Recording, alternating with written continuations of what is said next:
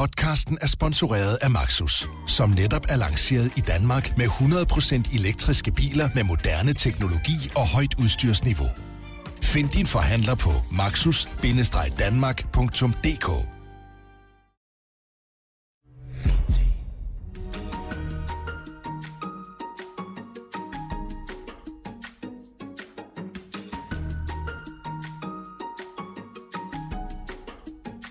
Det er torsdag, og efter en påskepause sidder vi igen her i det lille intimstudie i Pilestræde, klar til at producere endnu en omgang Q&K, Danmarks absolut mest downloadede program om medier.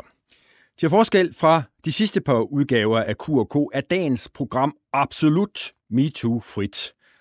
Formoder jeg da, for det kommer til syvende og sidst an på programmets gæster herunder dagens gæstevært. Men må ikke vi trods alt kan komme til at afvikle programmet i pæn ro og orden. Vi får se. Alle de tre store danske morgenaviser bragte i den forgangne uge et interview med den samme etniske dansker, der i sin tid tilsluttede sig terrororganisationen IS og i dag sidder fængslet i Syrien. Interviewene, de tre interview, er i midlertid meget forskellige, med Berlingske som det absolut mest kritiske. Jeg taler med journalisten bag det interview, og også med politikens chefredaktør Christian Jensen, for kunne man forestille sig, at det meget pæne og mildest talt ikke konfrontatoriske interview i politikken er en direkte følge af den avis selverklærede aktivistiske linje i Syriens-sagen? Wood Wood er, vil nogen vide, et dansk tøjmærke med tur i den. Og nu har firmaet fået sig et nyt bestyrelsesmedlem, nemlig Christoffer Dahi Ernst, der også er chefredaktør på Euroman. Men hov, hvordan kan den dobbelthat forenes med, at Euroman bringer masser af journalistik og modetøj? Chefredaktør og bestyrelsesmedlem Ernst kommer i studiet og forklarer sig, og nu, hvor han alligevel er her, vil jeg også spørge ham, hvordan det kan være, at Euroman tilbyder ekstra gode interviewbetingelser til nogle af bladets kilder. Og så var det i den forgangne uge, at Justitsministeriet gav Østjyllands politi en næse, fordi ordensmagten derovre uden forudgående dommerkendelse havde rentaget en kvindes hjem og krævet hendes PC udleveret. En næse. Hvor var medierne egentlig i den sag? Hvorfor blev det ikke gjort større anskrig mod dette brud på en af retsstats helt afgørende piller? Aarhus Stiftstidens chefredaktør Jan Skovby har i den forbindelse en bekendelse at gøre. Og i morgen det er fredag, skal Folketinget behandle et beslutningsforslag om at lempe den i nogle kredse udskældte offentlighedslov. Sådan som loven er i dag, kan dokumenter, der betragtes som ministerbetjening, ikke udleveres. Hidtil har der været flertal for, at det skal være sådan, men nu begynder Venstre så småt at røre på sig, og det kan faktisk bringe regeringen i mindretal. Jeg taler lidt senere i udsendelsen med Nye Borgerliges Lars Bøge Mathisen, som er en af politikerne bag det forslag, der skal behandles i Folketingssalen i morgen. Og til allersidst i udsendelsen følger vi op på en sag, vi havde fokus på allerede for et par uger siden, nemlig forholdene på den Skuldborg-baserede radio. Nye oplysninger tyder nemlig på, at stationens nyhedschef med familie er sendt på badeferie kamufleret som en efteruddannelse. Jeg afkræver en forklaring fra radios førstemand, direktør Claus Bundgaard.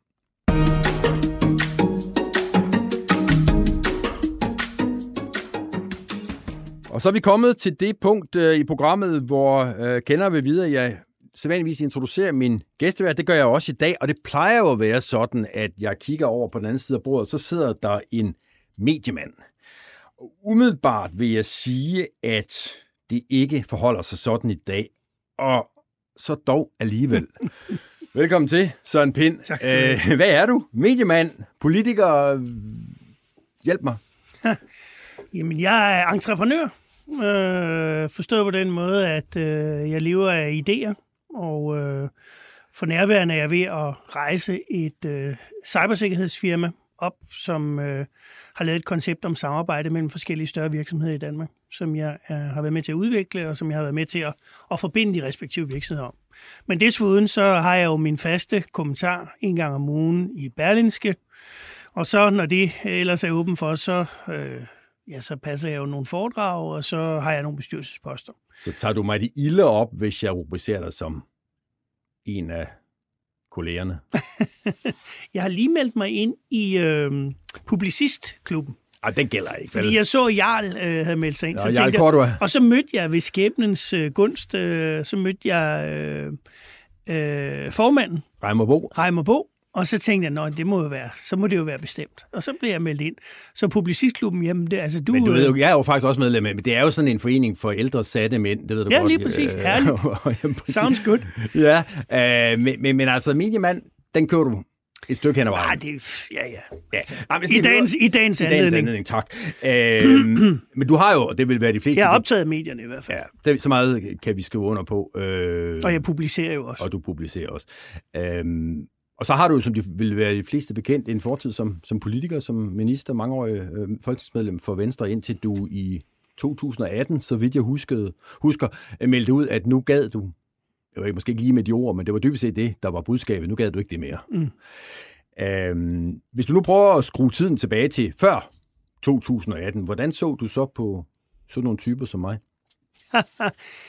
Jamen, øh, øh, både som en nødvendig... Ja, det kommer an på, hvordan vi definerer din type, ikke? Fordi... Øh, Ej, nu, nu, Er det- nu er det nu journaliststanden, eller er det- personligt. Det, Nej, nej, nej. det må det gerne sådan. Ja, Ja, hvis- nej, men nej, mere, nej. mere standen. Det er ja, ja, journalister, stand. måden, jamen, der jamen, arbejdes jamen, på og sådan jamen, noget. jeg ser det som en livsnødvendighed for, øh, den, øh, for, for demokratiet. Men jeg irriterer mig over, synes jeg, at I generelt set ikke ser jer selv nødvendigvis som det. I ser jer selv som betragtere. Og det synes jeg er Nu livsfarligt. taler du i anden person.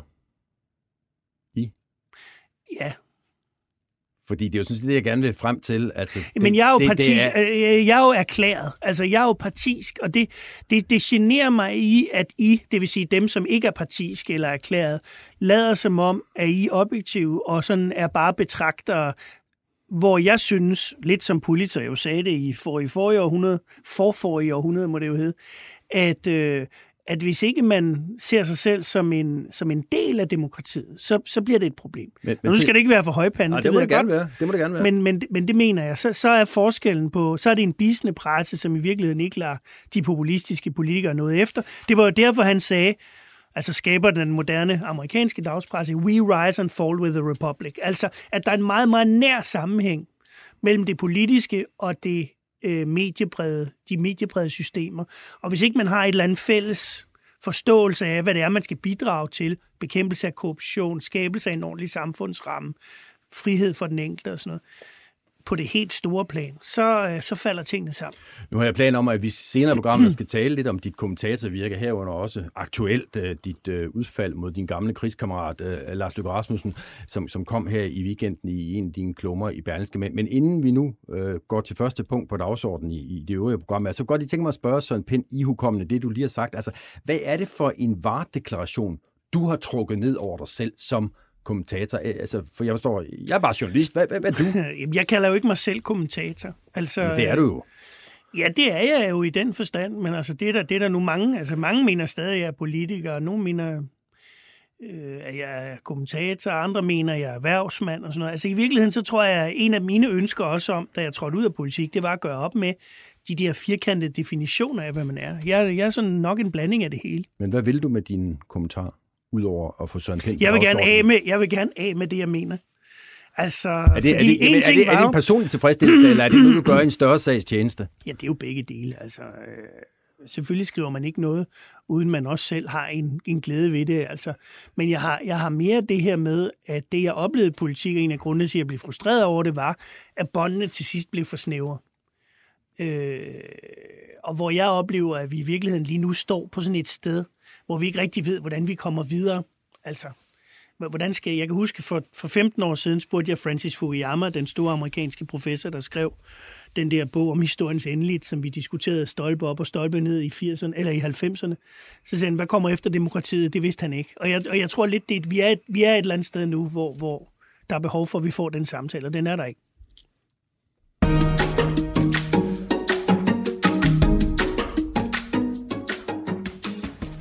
Og som sagt, så vender vi lidt senere i programmet tilbage til dit øh, kommentatorvirke. Men, men, men først skal vi lige kigge på en, en aktuel sag. Øh, en konkret dansker, øh, der sidder fængslet i, øh, i Syrien. Øh, en dansker, øh, til med en etnisk dansker, øh, der øh, tog fra Danmark for nogle år siden tilsluttede sig IS og så øh, blev taget til fange, og i dag sidder dernede under, under kummerlige forhold i et syrisk øh, fængsel. Øh, tre danske dagblade har, har interviewet ham. Det har Jyllandsposten, det har øh, Politikken, og det har øh, Berlingske. Har du læst øh, nogle af de der interviews? Jeg har skimmet dem. Ja. Hvad, hvad slog dig, da du, eller hvad slog dig, da du læste dem? Jamen, øh, altså da jeg læste Berlingskes artikel, der synes jeg, at øh, det var kontant. Øh, den pågældende blev også stillet nogle af de svære spørgsmål. Hvorimod øh, ved politikens øh, interview, der synes jeg, at man havde undladt øh, sådan lidt nogle af de svære ting. Det blev sådan mere et, et spørgsmål om at angle efter sympati øh, på ham. Men som sagt, så skimmede jeg dem kun. Men, men sådan oplevede jeg det, og jeg tænkte, det, det var alligevel... Det var altså uanset hvor, hvor, hvor, hvad man måtte mene, og jeg mener ting om det, og jeg har også deltaget i politikens... Øh, øh, de har jo lavet sådan nogle videoer omkring det her med børnene og sådan noget, som ja, jeg også har deltaget i. De er gået i aktivist-mode. Så synes, jeg, så synes jeg stadigvæk, at man jo må afdække når man afdækker, hvad skal man sige, når det er journalistisk, man dækker tingene, så må man også afdække de kritiske ting. Og det er selvfølgelig derfor, jeg har valgt at tage lige præcis øh, de to interviews op, henholdsvis det i Berlingske og det i politikken, fordi det jo er sådan, sådan som du også gør opmærksom på, Søren Pind, at politikken jo her på det seneste har erklæret jo ærligt åbent, at de har anlagt en aktivistisk linje i forhold til at hjælpe børnene fra Syrien hjem.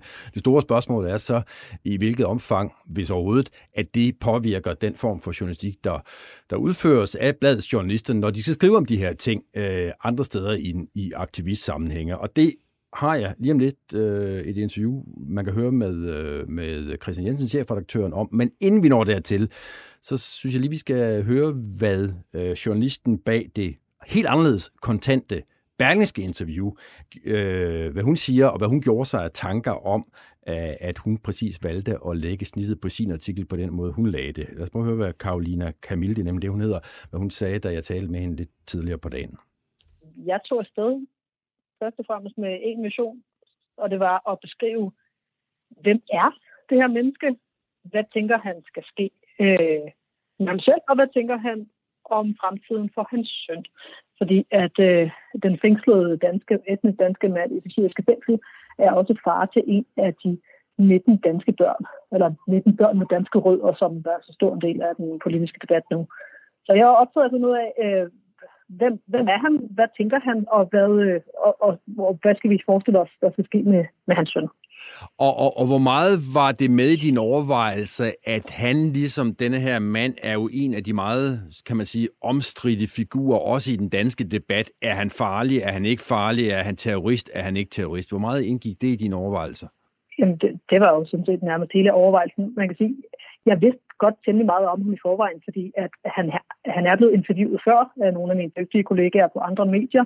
Der er også medier, der har beskrevet øh, tiden op til hans øh, radikalisering, altså hvor han øh, begynder at bekende sig til, til islam, og siden den her meget salafistiske bogstavtro øh, fortolkning af islam. Så jeg vidste godt, øh, hvad det var for et menneske i store træk, der var rejst afsted. Og jeg vidste også godt, øh, hvad det er for et øh, regime, han har levet under, kan man sige, under islamisk stat. Øhm, så det, jeg var mest optaget af, det var at, at prøve at være så transparent som muligt med, øh, hvad vi kan stole på af det, han siger, og, og, og, og, og i øvrigt ellers så give ham taletid. Nu kommer jeg jo fra en avis og ikke tv, men, øh, men vi var taget afsted med video den her gang, øh, fotografen og jeg, og det var sådan set et selvstændigt øh, mål at vise, at lade ham tale selv, lade vores læsere, som så i det her tilfælde også bliver seere, selv øh, lytte og danne deres egen, egen holdning til, øh, til det, han sagde. Men en ting er at lade ham tale selv. Øh, ofte er det sådan, at de ting, der så bliver sagt, er, er udløst af de spørgsmål, der, der bliver stillet. Hvilke overvejelser gjorde du der i forhold til de spørgsmål, du så valgte at stille ham, da I så sad i interviewsituationen? Jeg var først og fremmest optaget af hans øh, holdninger og tanker for at forstå, hvem han var, og for at komme ind i hans hoved. Fordi det, der optager øh, de fleste danskere lige nu, tror jeg, er, hvem er de her mennesker? Øh, er de stadigvæk, tror de stadigvæk på islamisk stat? Er de stadigvæk en del af islamisk stat? Og skal vi være bange for dem, når vi kommer til Danmark? Derfor var jeg mindre optaget af, kan man sige, at, at få detaljer omkring, hvordan han var flygtet fra, fra den ene by til den anden, eller, eller hans liv i, øh, under kalifatet. Øh, simpelthen fordi, at, at de ting har været beskrevet før. Det, som fylder lige nu i den politiske debat og i den offentlige debat, og tror jeg også hos de fleste danskere, det er, øh, er den her mand farlig? Hvad tænker han? Øh, hvad synes han i dag? Men det var præcis, så, så, så mit fokus har sådan set ligget øh, lå på nutiden, og det er derfor, jeg spørger en masse til, hvad, hvad han øh, mener og hvad han tænker. Fordi jeg tror, det er det, der optager de fleste folk. Det er ikke så meget nødvendigvis, hvad han har oplevet. De har alle sammen hørt om de grusomheder, der er sket under islamisk dag, hvor, hvor den, det menneske, som så overfor mig, frivilligt at rejse til og har tilsluttet sig. Vi vil gerne høre, altså, mener han stadigvæk, mener han virkelig stadigvæk det her? Mm. Øh, det var i hvert fald det, jeg gerne vil høre. Hvad er dit svar på det er jo helt centrale spørgsmål om, hvorvidt han stadig er farlig? Han, han gentog mange gange, og det, det tror jeg sådan set kan være reelt nok, at han ikke er så optaget af Danmark. Man kan tænke på, øh, han rejste fra Danmark for otte år siden. Han rejste bevidst øh, væk fra Danmark, og han følte sig ikke hjemme i Danmark.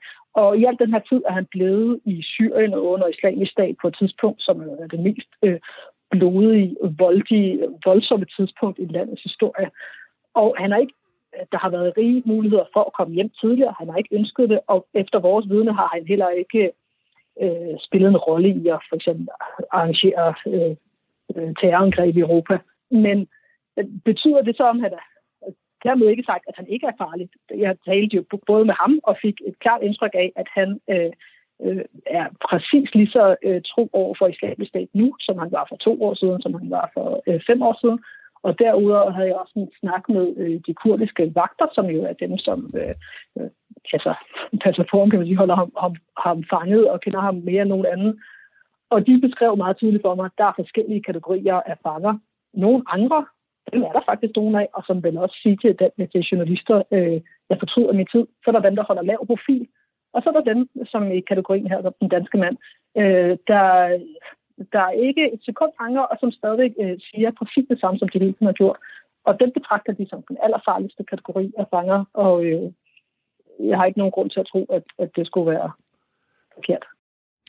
Så altså Karolina Kamil, øh, Berlingske journalist, der har været i Syrien for at tale med denne her mand, som i Berlingskes øh, artikel bliver kaldt øh, Anders, og en, en mand, øh, vi altså må forstå, er øh, en farlig mand. Det er det klare budskab, når man læser Berlingskes artikel helt anderledes fremstår sagen, hvis man læser politikken. Der hedder manden ganske vist ikke Anders, der hedder han Peter, men det er altså igen øh, samme mand. Øh, Christian Jensen, chefredaktøren på Politiken, øh, havde jeg igennem på en telefon lidt tidligere på dagen, og han sagde, at han havde, han havde læst begge artikler, og så spurgte jeg ham, hvad, han, hvad der egentlig efter hans opfattelse adskiller de to artikler, henholdsvis den i Berlingske og den i Politiken. Øh, jamen, jeg er rigtig, rigtig glad for det interview, vi har lavet. Øh, vi, har, øh, vi er gået til øh, øh personen Peter her, som vi kalder ham, øh, med en, sådan en, en, en undren øh, øh, og nogle grundlæggende spørgsmål, øh, vi forsøger at få besvaret på, hvorfor øh, en dansk mand er havnet øh, i, øh, i Syrien. Altså, hvad er det, der, altså, han bliver radikaliseret via Grimhøj-moskeen. Altså, hvad laver han, og hvad lavede han i, øh, i øh, IS, og øh, hvordan blev han såret, og hvad er hans historie omkring at være gift øh, med, en, med en 15-årig pige. Øh, så vi er gået sådan øh, undrende øh, og spørgende til hans, øh, til hans øh, øh, person, øh, og det er det øh, interview, vi har, vi har valgt at lave. Men Christian Jensen, ikke synderligt kritisk, måske nok undrende og spørgende, men kritisk er ikke det, der slår mig, når jeg læser interviewet. Jamen, jeg vil sige, at vores, øh, vores artikel, synes jeg, både er kritisk og, og balanceret. Øh, og, øh, og altså, vi stiller ham øh, de, øh, de kritiske spørgsmål, altså øh, til, til stening, til piskning, og øh, det gør vi i to omgange, og vi spørger ham, om, øh, om han har øh, altså, øh, kæmpet og øh, risiko for, at han vil gå terror. Så jeg synes, vi stiller en, en, en række kritiske spørgsmål. Så jeg synes ikke, det er rigtigt at sige, at, at, det er, at, at, at, at vi ikke stiller ham kritiske Men spørgsmål. du ved jo lige så godt som jeg, at en ting er at stille kritiske spørgsmål, en anden ting er at holde fast, når de kritiske spørgsmål ikke bliver besvaret. Ja. Og øh, de kritiske spørgsmål er, er, er stillet, og, øh, og, og det er jo med men bliver den ikke, men bliver ikke besvaret. De Øh, nej, altså der er jo en række spørgsmål, der, der står ubesvaret tilbage, og jeg vil også sige, at når vi har med sådan en, en, en person at gøre som her, hvad vi jo også gør klart, så må man jo også sige, at det er jo hans virkelighed, og den er utrolig vanskelig at efterprøve, øh, og øh, kan vi fæstne ned til det, han siger, altså det er jo gældende for alle journalister, der taler med den her person, at det, øh, det, der skal man jo i den grad have kritisk distance, både til hvad han siger og til hvad han ikke siger. Men når for eksempel denne Peter, øh, som I så vælger at kalde ham, siger, at han ikke vil tale om henrettelserne, der er foregået, dernede, hvor han har befundet sig. Hvorfor holder I ikke mere fast i det? Jo, vi kunne godt have spurgt, og det har vi også, det har vi også øh, gjort, øh, og der kunne man godt have skrevet det ud, at han gentager, at han ikke vil, vil udtale sig. Øh, og øh, og det, det, det kunne man godt have gjort, men altså, vi, var, vi har jo ikke fået gjort læserne klogere på det, fordi han vil ikke svare øh, i, på de spørgsmål, vi stiller ham. Christian Jensen, jeg vil godt lige spille et, øh, et lille klip for dig. Det er øh, os, der har indtalt en øh, Facebook-opdatering, øh, som journalisten Ditte Giese Øh, skrev i går aftes. Ditte Giese er i dag ansat på, på Heartbeats, men har tidligere været journalist på, på din avis, nemlig Politikken. Og prøv lige at høre, hvad Ditte Giese skriver på Facebook. Hvis du har abonnement på både Politikken og Berlingske, så synes jeg, at du skal prøve at læse disse to udgaver af interviews med den samme mand i Syrien. Det er ret vildt, så forskellige historier, der fortælles i de to interviews. I Politikens udgave lyder manden, den blåøjede muresvend fra Aarhus, sød og nærmest uskyldig, mens han over hos Berlingske beskrives som blandt de farligste syrienkrigere. Berlingske har også et videointerview med ham, hvor hans foragt for Danmark er tydelig og skræmmende, men det passer måske ikke så godt med politikens vinkel. Bring børnene hjem, at far hellere vil dø, end at sende sin treårige søn til Danmark, at far går mere op i det evige liv, end at have det godt i dette liv, og at far synes, at tiden i IS var den bedste i hans liv. Christian Jensen, hvad vil du sige til dem, Herunder altså journalisten Ditte Giese, som sidder tilbage med en mistanke om, at når interviewet i politikken falder så meget anderledes ud end det i Berlingske, så hænger det sammen med den aktivistiske linje, I har lagt på politikken, som har til formål at bringe øh, de her syrienskrigere og deres børn tilbage til Danmark. Jamen altså, øh, det interview, øh, vi bringer, det er både kritisk og det er også balanceret, og vi er gået til det med, med, med en undren for at finde ud af, hvad, der, hvad den her person øh, historie er, og hvordan han har havnet der. Øh, så, så det er et fuldstændig øh, øh, stykke journalistik, jeg står indenfor og er stolt af, at vi har, vi har bragt. Øh, det, er, det er det. Øh, og øh, så, så jeg vil sige, at jeg står fuldt inden for det. Og at politikken har holdninger øh, til, øh, til det her spørgsmål, det har vi haft igennem, igennem flere år. Vi har skrevet adskillige ledere, hvor vi argumenterer for, at de her børn og deres mødre, ikke deres fædre, øh, men mødre skal til, øh, til, øh, tilbage til Danmark, og at, at, at det er vores holdning. Jamen, der er vi jo en avis, der både laver journalistik og også har, har holdninger til det samfund, vi er en del af. og det har vi altså 136 års erfaring mm. for at holde adskilt, og det er fuldstændig adskilt i den her sammenhæng. Også selvfølgelig er det det. Men ja, nu, nu, ved jeg, nu ved jeg bare, Christian Jensen, at du har læst det sagde du i indledningen af interviewet her. Du har også læst interviewet i, i Berlingske. Ja. Jeg tror ikke, du vil overgå og modsige mig, hvis jeg siger, at det i Berlingske lige er graden mere øh, kontant, øh, kritisk, øh, efterlader også et mere negativt billede af den pågældende dansker, der sidder fængslet dernede. Jeg spørger lige igen, hvordan vil du overbevise øh, dem, som sidder tilbage med en mistanke om, at det, den har de ikke noget at have i. Altså dem, der tænker, hør her, Politikken sender en super dygtig journalist, Bo Søndergaard, ned og interviewer en mand, og så kommer han hjem med noget, som er sammenlignet med det, konkurrenten kan lave tungen ud af vinduet. Altså, hvordan vil du bortveje den mistanke? Jamen, jeg, jeg mener ikke, at, at, øh, at, at vores interview øh, og Bo Søndergaards arbejde er tungen ud af vinduet. Jeg synes, det er kritisk, og det er balanceret. Øh, samtidig synes jeg også, det er et godt interview, øh, Berlingske har lavet. Og Berlingske går jo anderledes til det øh, til interviewet, altså hvor vi går, øh, og Bo Søndergaard til, dem, går, går til interviewet med, med en undren, øh, så, går, øh, så går Berlingske journalister til det meget mere konfrontatorisk. Øh, og, øh, og det kommer der et helt andet interview ud af, øh, og det er et godt interview, og jeg vil gerne, øh, altså, det vil jeg gerne kvittere for at sige, det synes jeg er godt arbejde. Øh, det kommer der interessante svar ud af. Det er to forskellige interview, og det er jo ikke sådan, at, at, at to forskellige aviser skal lave de samme interviews. Det er jo ikke et ideal. Nej, men jeg går ud fra, at du som chefredaktør på Politiken gerne vil have, at I laver det journalistisk mest relevante interview. Og vi står altså i en situation lige for øjeblikket, hvor alle diskuterer, hvor farlige er de egentlig, de her folk nede i Syrien. Hvorfor, hvorfor går I ham ikke på klingen, hvad det angår? Altså Berlingske vælger for eksempel at, at snakke med fangevogterne så for, for deres øh, udsagn om det. Altså I går slet ikke den vej, Christian Jensen. Hvorfor ikke? Altså, vi er gået til det mere, altså, øh, mere undrende og mere, øh, mere for at finde ud af, hvad det egentlig er for en, øh, for en person, vi sidder overfor. Øh, Banske har valgt en anden vej, øh, og, og den af for det, som er mere konfrontatorisk, og det kommer der interessante svar ud af. Det kommer der både, det er både interessante spørgsmål, og det er også relevante svar, øh, som, som Banske får ud af. Det, det vil jeg bare tage den af for at sige, det synes jeg er godt arbejde. Øh, det, det er jo ikke ens betydende med, at, at, at det interview, øh, som, som vi og Bo Søndergaard laver, øh, er ukritisk. Jeg synes, det er kritisk og, og balanceret. Er det ikke ærgerligt? Nu siger du, der er en 136 år lang tradition for, at politikken anlægger en aktivistisk linje. Men er det ikke ærgerligt for dig som chefredaktør, der sender en dygtig journalist til Syrien, at du er nødt til at have de her diskussioner om, hvorvidt han nu også optræder som journalist eller som øh, agitator, netop på grund af den her aktivistiske linje?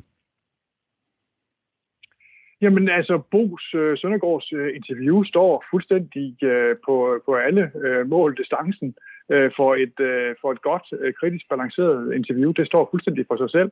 At politikken er en avis, der har et journalistisk øh, temperament og et, og et holdningsmæssigt aktivistisk temperament. Det er jo en del af den måde, øh, politikken både er tænkt på og skal udkomme på. Så at vi har både øh, en, en, en, en journalistisk øh, linje, der kører helt uafhængigt af vores, øh, af vores holdninger, det, det, er, det, er jo, det er jo en tradition og en balance, som, som vi har, har, har gået i rigtig, rigtig mange år. Men vil du anerkende, hvis jeg siger, at det sådan set tjener politikens erklærede formål, nemlig det at få de her folk tilbage til Danmark, at de tjener det formål bedre, hvis manden beskrives som værende ikke så farlig, som han beskrives i Berlingske-interviewet? Øh, Altså det, det handler om for, øh, for den del af det, som, som vi har engageret os i i forhold til, øh, i forhold til, til børnene, det er netop børnene og deres mødre. Altså, øh, der, det handler ikke om fædre, og det er, en, det er en far, der er tale om her, så det forholder vi os slet ikke øh, til i den sammenhæng. Så, øh, så det synes jeg egentlig ikke er, øh, det har jo, det har jo ikke nogen, det har ikke nogen sammenhæng direkte til det. Ah, undskyld, Christian Jensen, det, var bare, det jeg bare vil spørge dig om, er, hvordan har du det som chefredaktør med, at den aktivistiske linje, i hvert fald i nogens øjne, går ud over jeres journalistiske troværdighed? Jamen, jeg synes, man skal læse interviewet øh, og, øh, og, danne sig sin holdning. Jeg synes, det er, det, det er et, et, et, et, et, et, et kritisk balanceret interview, der, der, der, der er baseret på, på, på, på undren. Øh, og, øh, og, og, og, og så, så, så jeg synes jo egentlig, man skal gå ind og læse det interview, på Søndergaard har lavet. Men, men, men bare lige et enkelt eksempel. Du siger, det er baseret på undren. Den her mand, øh, I kalder ham Peter, forklare, hvordan at der var simpelthen så mange øh, ledige lejligheder, man bare kunne gå ind og bosætte sig i. Ville det ikke have været også et relevant undrende spørgsmål at stille Peter, hvorfor han må tror, at de her lejligheder pludselig stod tomme og var klar til at flytte ind i? Jo, altså, der, der er jo helt klart et spørgsmål, som, øh, som man altid efterfølgende kan sige, det, det, det og det burde vi have stillet. Og jeg vil også sige, når man kigger på, øh, på Berlingskes øh, glimrende konfrontatoriske interview, så er det et helt relevante spørgsmål, øh, Berlingske stiller. Øh, så man bare sige, det, det er jo det er gode journalistiske spørgsmål. Øh, de er relevante at stille, og det er også interessant at svare, der kommer ud af det. Hatten af for det. Og så et andet spørgsmål, man kunne stille Christian Jensen. Øh, hvad, hvad laver en grønthandler egentlig i de sidste dage i Raqqa? Hvorfor, hvorfor udfordrer jeg ham ikke på det? Jo, men der, der skriver vi jo også, at, at, at hvad, der er hans, hvad der er hans virkelighedsop, altså hvad, der, han, hvad han fortæller, kan vi, jo ikke, kan vi jo ikke regne med af, af, af virkeligheden, og at der er jo forskellige øh, forklaringer, som han kommer med, som han ikke hverken vil svare på, eller, eller som, øh, som, øh, som jo simpelthen øh, hænger tilbage i, i luften. Og sådan er det øh, jo nok, når man taler med den her type, øh, den her type kilder, øh, at det er virkelig svært at efterprøve øh, de, øh, de oplysninger, de kommer med. Men der er det jo så, øh, der at Berlingske hjælper læseren på vej ved at sige, at stort set alle øh, man kan jo rende ind i på de kanter, de øh, har givet den som, som grønthandler, og det sætter vel også oplysningen i et andet relief. Helt sikkert, altså om troværdigheden af den her, af den her kilde, den, øh, den, øh, det, det er absolut, og det er jo også en del af artiklen, det er det er, det er virkelig vanskeligt øh, både at, og, øh, og verificere og efterprøve. Og så lige til aller, aller sidst, så skal jeg nok slippe dig, Christian Jensen. Øh, I lyset af du, Berlingskes artikel og den her diskussion, vi har haft her og sådan noget, er der, hvis nu vi kunne sige, Bo Søndergaard fik en anden mulighed for at tage ned og interviewe den her, hvordan skulle snittet så lægges præcis på samme måde? Jamen, jeg synes, Bo har lavet et, et, et, et fuldstændig relevant, kritisk balanceret interview. Det, øh, det, det, står, det, står, øh, det, det, det står rigtig flot. Øh, Berlingske har valgt en anden tilgang. Det er øh, der kommet et, andet, et helt andet interview ud af. Og det er et, et rigtig stærkt interview, øh, som er mere konfrontatorisk i sin, i sin tilgang. Og, øh, og det kommer der interessante svar ud af. Sikkens chefredaktør Christian Jensen, og Søren Pind, du har siddet og lyttet både til Berlingske Journalisten og Christian Jensen. Øh, hvad tænker du? Ja, det en gang med, at det er ondt at skrive et bånd helt ud. Han har sagt, lad båndet løbe helt ud. Altså, øh, jeg kan ikke lade være med, for jeg læste også et andet interview, på Søndergaard havde lavet. Han havde lavet en beskrivelse af, hvordan det var at møde børnene dernede. Og jeg kan ikke helt frigøre mig for, at han, han er blevet så påvirket af det, så den der kritik, der så skulle være i forhold til at, at svække den store sag om at få børnene hjem, at den, den har han ikke vil, øh, den har han ikke, ikke vil sætte på spil. Og det synes jeg ikke, øh, det synes jeg ikke chefredaktøren for politikken er ret god til at se eller til at medgive. Men altså, sådan er det jo. Man forsvarer sine egne. Men det Christian Nielsen jo siger er, han er chef i et bladhus med en 136-årig lang tradition for at have en aktivistisk linje. Du har lige sagt, Søren Pind, at det, der sådan set er budskabet i deres aktivistiske linje, det, det sympatiserer du for så vidt med. Er, er der, altså bare, bare teoretisk, er der egentlig et misforhold mellem at lave kontant, øh, objektiv journalistik, og så have en aktivistisk linje, der, der ønsker at fremme et bestemt synspunkt? Ikke hvis man sikrer, det sker. Altså man kan jo sagtens på lederplads og give plads i særligt udvalgte artikler til den aktivistiske holdningsdannende side. Det kan man godt. Og så på den anden side øh, lave øh, de her, hvad skal man sige, fortællinger, objektiv, så tilstræbte objektive fortællinger. Men her synes jeg, der er tale om en objektiv mangel. Altså, fordi folk har jo krav på, hvis den her beslutning skal tages om, at de her mennesker skal hjem igen, så har man også krav på at vide, hvor farlige de er. Det synes jeg er helt basalt, og det bør man ikke lægge skjul på. Hvad er løsningen på det her, hvis man ønsker at lave en, en aktivistisk linje? Altså, skal man så sende... Jamen, så skal man, så skal man, så skal man deklarere tingene. Altså, øh, så skal man jo sige, jamen det her, det, det er en holdningsartikel. Altså, det her, det... Det bestrider det, han jo, det er. Han siger, det er en undrende jamen, artikel. Nej, men det passer jo ikke. Altså. Den køber du simpelthen nej, ikke? Nej, det gør jeg ikke.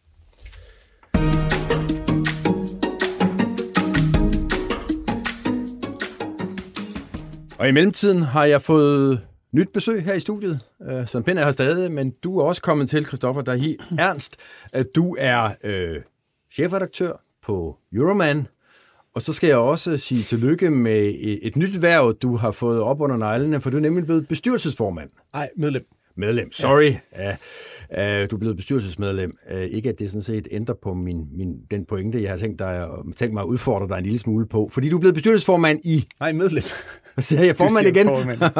Men jeg kan sige du det har for et eller andet, sidst du var i studiet, så var der også et navn, jeg sagde Ja, forkert det- hele tiden. Kan du, du, det gør ikke så meget. Du gør et eller andet ved mig. Nå, Ja, det må det være. Jeg er blevet bestyrelsesmedlem Du blevet- i Woodwood, eller Det i det, den du er. virksomhed, som ejer tøjmærket Woodwood. det er det, du er. Ja. Øh, og Euroman er jo et øh, magasin, der beskæftiger sig meget med tøj til mænd. Vi har Også- tøj på siderne, ja. Ja. Nogle af siderne. Det jeg selvfølgelig prøver at krabbe mig i nærheden af, det er, øh, kan man godt øh, både være bestyrelsesmedlem øh, og så øh, være chefredaktør og sikre, at øh, der kommer, at man ho- kan holde tungen lige i munden i forhold til den øh, journalistik, der bliver lavet på, på modeområdet. Ja, det kan man godt. Øh, Hvordan det har du jeg, overbevise os om øh, det? Selvfølgelig øh, afvejet både med mig selv og med mine øh, nærmeste chefer.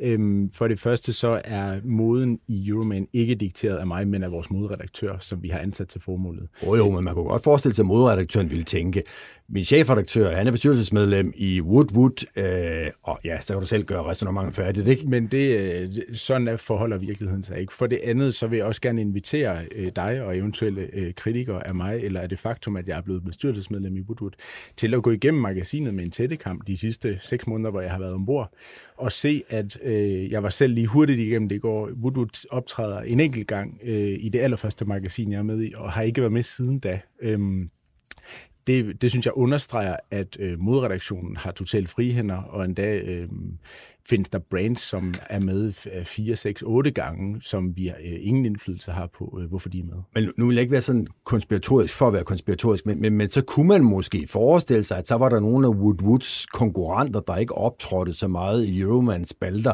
som de ellers havde fortjent, fordi, og så videre, ikke? Men hvis, hvis det var sandt, så, så, så synes jeg også, man bliver nødt til at forholde sig til det faktum, at sådan forholder det sig ikke.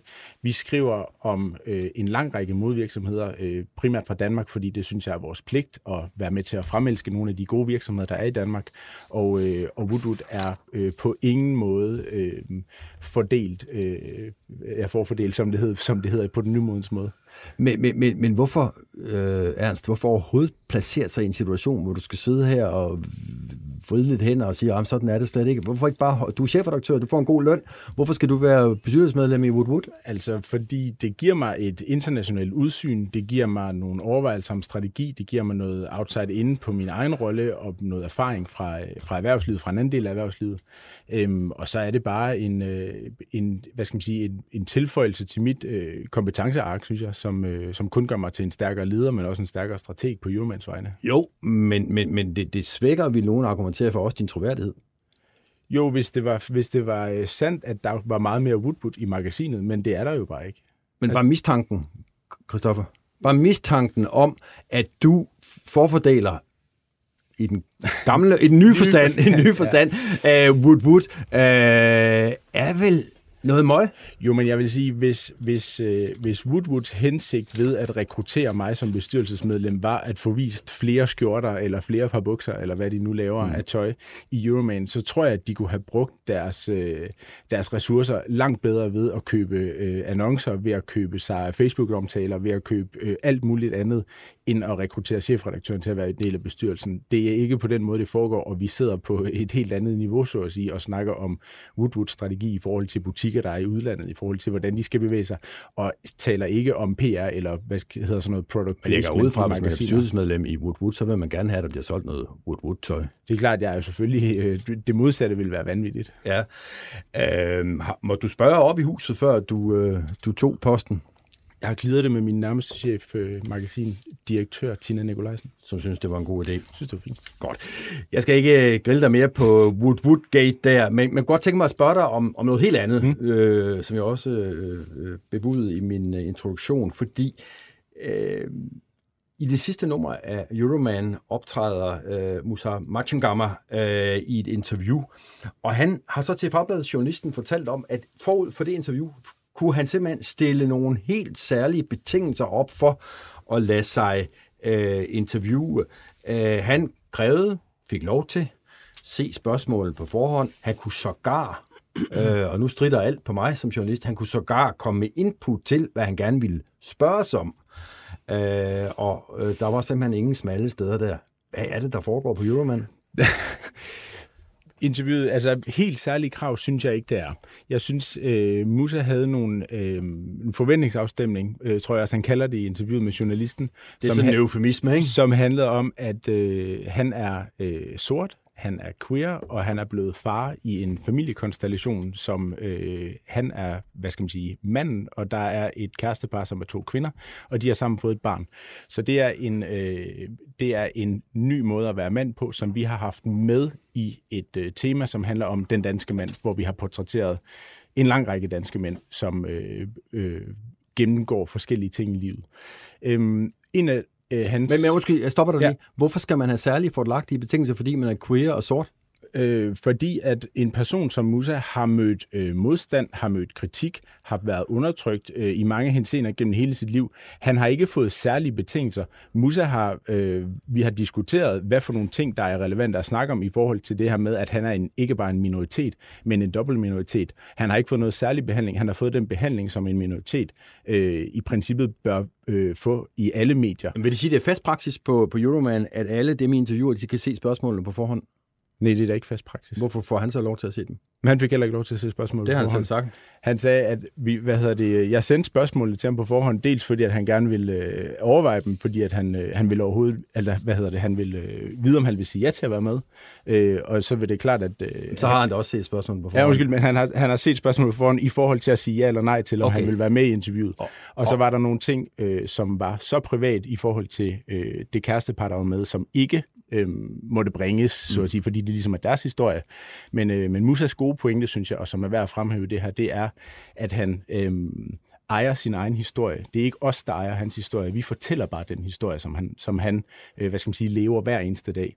Og derfor så synes jeg, at det er meget fair, mere end fair, at han også har været med til at, øh, at, at godkende sine okay. citater, som, som tilfælde er. Det er et spørgsmål-svar-interview, og derfor så er det klart, at han øh, i vores første samtale, og så gennemskriver jeg selvfølgelig citaterne, så det er ordret, som man gør, når det skal være på skrift, øh, har muligheden for at, at sige, jeg synes, at det her det kan stå skarpere, hvis jeg formidler det sådan her, eller det var ikke det, jeg mente, eller jeg vil gerne formulere det sådan her hvad vil nu sidder Søren Pind i studiet her?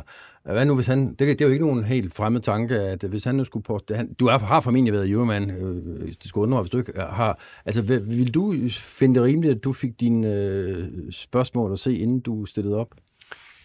Det, det er jo altid en forhandlingssituation. Jeg mener ikke, det er ukendt øh, land. Mm, for mig, ja, det er meget sjovt, fordi lige før jeg skulle herover, nu skal jeg i weekendavisen i morgen, så ville de gerne drøfte interviewet igennem med mig først. Og jeg, jeg, jeg har altid synes det var lidt et irritationsmoment. Altså, jeg vil egentlig bare gerne svare på det, jeg bliver spurgt om, og så, så, så det er jo sådan en temperamentssag. Øh, jeg kan huske, da jeg lavede i forbindelse med min bog, det store interview med Euroman, der, øh, der afstod jeg fra at få det til gennemsyn. Det kan man jo godt få. Jeg, jeg fik ikke spørgsmålene på forhånd. Det kan jeg i hvert fald ikke huske. Det Men tror vil, jeg ikke. vil du, øh, Christoffer, synes det havde været rimeligt, hvis, hvis Søren Pind havde sagt, hvis jeg skal interviewe sig Euroman, så vil jeg se spørgsmålene? Jamen han må da gerne, altså vi er jo interesseret i at få, øh, i det her tilfælde Musa, eller i et andet tilfælde øh, Søren med i magasinet. Og det er klart, at øh, Søren kan jo komme og spørge, hvad er det, I gerne vil snakke om? Hvorfor skal jeg være med i magasinet? Det var også det, Musa han gjorde. Hvorfor er det, I gerne vil have mig med i magasinet? Er det på grund af min aktivisme? Er det på grund af mit arbejde? Eller er det på grund af mit privatliv? Jamen, det er på grund af mit privatliv. Godt, så vil jeg gerne øh, vide, hvad det er, vi skal snakke om. Og så sendte jeg ham spørgsmålene, før vi snakkede. Og det er ikke kun noget, der er øh, reserveret til en mand, der er sort og queer. Det kunne for så vidt også være øh, Søren Pind, Næste gang Søren skal i Euroman, må han gerne se spørgsmålet på forhånd. selvom han hverken er sort eller så vidt det er oplyst for mig, øh, queer. Ja. Du er så enøjet til gengæld, det kan, det kan være. Nå, øh, Christoffer, det er Ernst, øh, tusind tak, fordi du kom forbi først for at tale om dit, øh, ikke formandskab, men medlemskab af Wood Woods bestyrelse, og så også de her lidt... Øh, særligt fine øh, vilkår, som så jeg forstår også kan udbredes til andre kilder af Euroman. Tusind tak, fordi du Selv tak. kiggede forbi.